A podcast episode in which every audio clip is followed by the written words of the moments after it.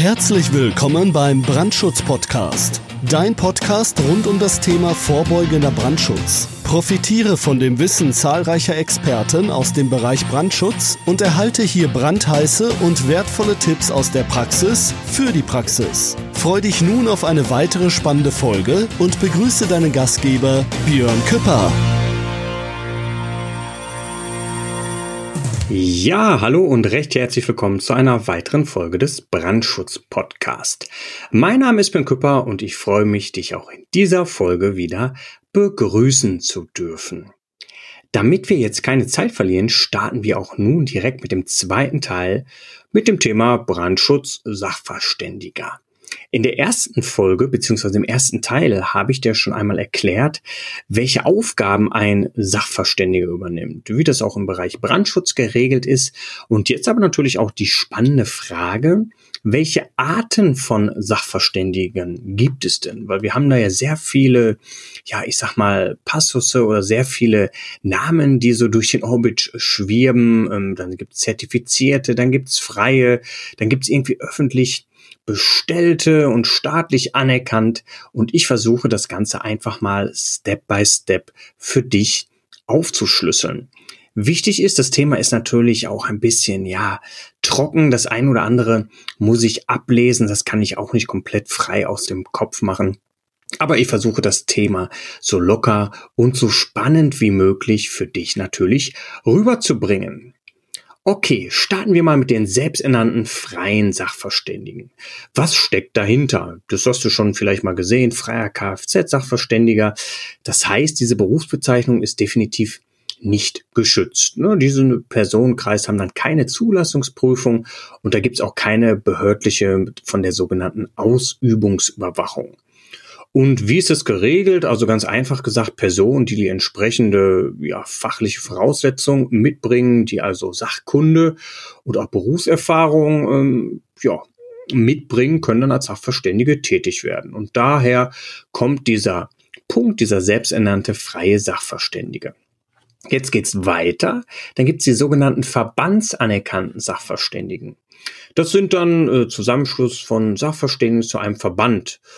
Und ähm, ja, wie läuft das? Das ist dann die Ernennung durch private Sachverständigenverbände.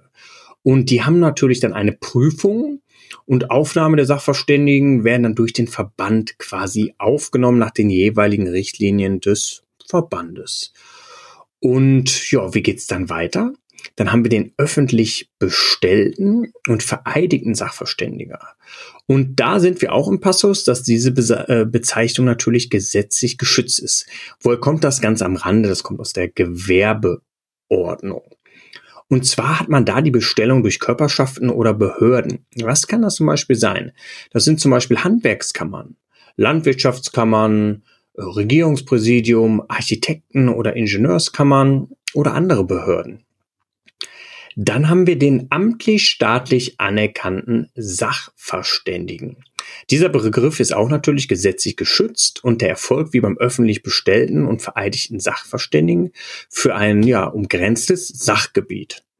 Und diese amtlich anerkannte Sachverständiger, die haben hoheitliche Aufgaben zu erfüllen und werden speziell für die technische Überwachung ausgebildet. Diese Sachverständige stehen dann unter Aufsicht des Staates und die Anerkennung läuft dann durch die Architekten- und Ingenieurskammern.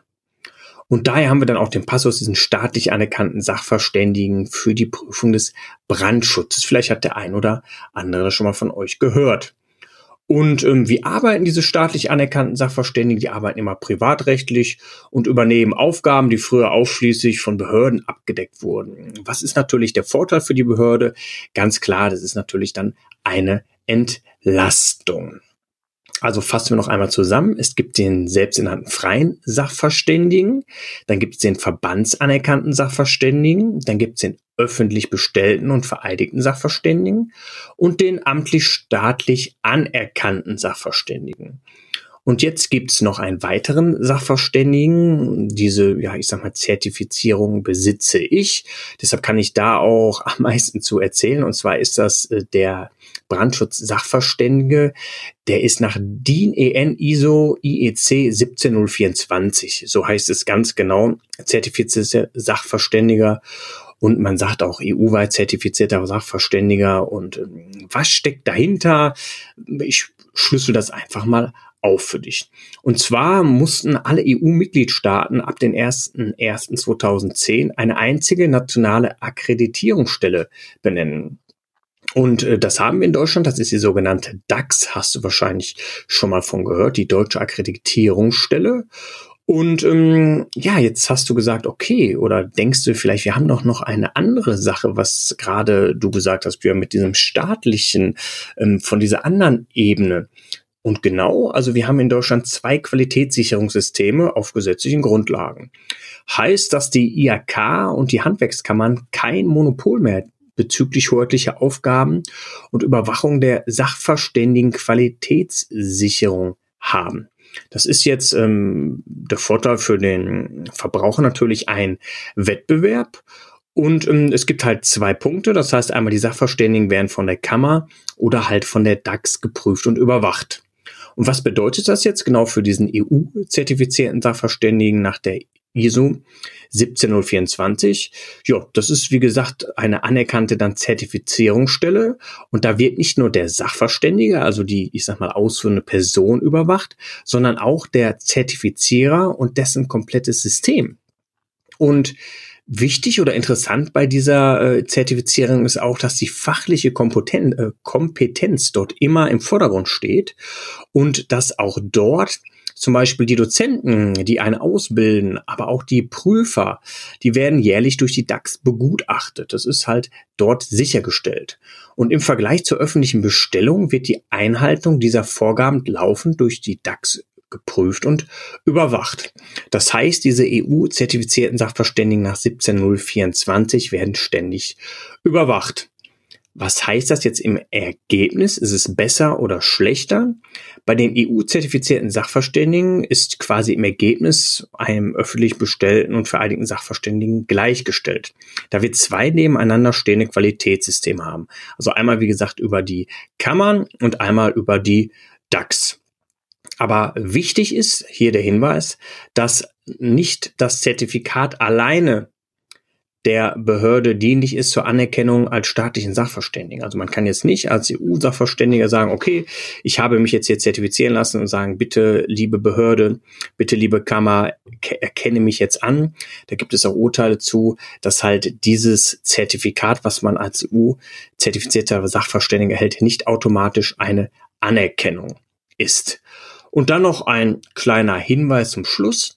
Es war so, dass es damals äh, festgelegt war, dass diese Sachverständigen nur bis zu einer Altersgrenze von 68 Jahren äh, ja dieses Amt ausüben durften. Und es ist aber mittlerweile äh, ja raus, weil durch das Gleichbehandlungsgesetz ist das Ganze unwirksam. Das ist nochmal so ein kleiner Passus. Also wie gesagt, wir haben mehrere Sachverständigen, einmal den selbsternannten Freien, den Verbandsanerkannten, dann den öffentlich bestellten und vereidigten Sachverständigen, dann den amtlich-staatlich anerkannten Sachverständigen und dann den EU-zertifizierten Sachverständigen.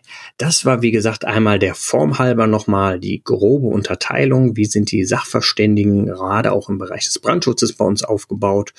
Und ich hoffe, ich konnte dir so noch im zweiten Teil einen kleinen Überblick darüber geben, weil ich auch das ein oder andere Mal immer öfter gefragt werde, Björn, was ist genau ein Sachverständiger? Was steckt dahinter? Was kann der machen? Welche Befugnisse hat er oder hat er nicht?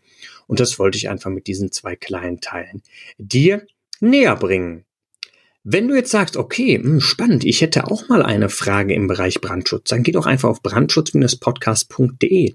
Dort findest du eine Kontaktmöglichkeit zu mir und noch einfacher, dort findest du auch einen Link zu unserer LinkedIn-Gruppe. Wenn du jetzt sagst, okay, LinkedIn, da bin ich, ich sag mal, auch aktiv, dann würde ich mich freuen, wenn du einfach eine Beitrittsanfrage stellen würdest. Weil gerade im Bereich Brandschutz ist es sehr wichtig, dass man miteinander spricht, dass man sich miteinander vernetzt und dass man auch, ich sag mal, fachlich konstruktiv und ähm, ja auch andere Ansichten mal haben kann in diesem Bereich Brandschutz. Das ist, glaube ich, völlig sonnenklar. Und deshalb ist es wichtig, dass wir uns da vernetzen und immer miteinander austauschen. Ja, und wenn du jetzt sagst, dieser Podcast gefällt mir, dann würde ich mich natürlich auch freuen, wenn du wieder bei der nächsten Folge einschalten würdest oder wenn du jemand hast, der sich auch im Bereich Brandschutz gerne weiterbildet oder der ja auch die ein oder andere Fragen mal zu dem Thema hat, dann empfehle ihn doch einfach diesen Podcast weiter. Also, das war's für heute. Ich freue mich, dass du auch bis jetzt wieder dran geblieben bist.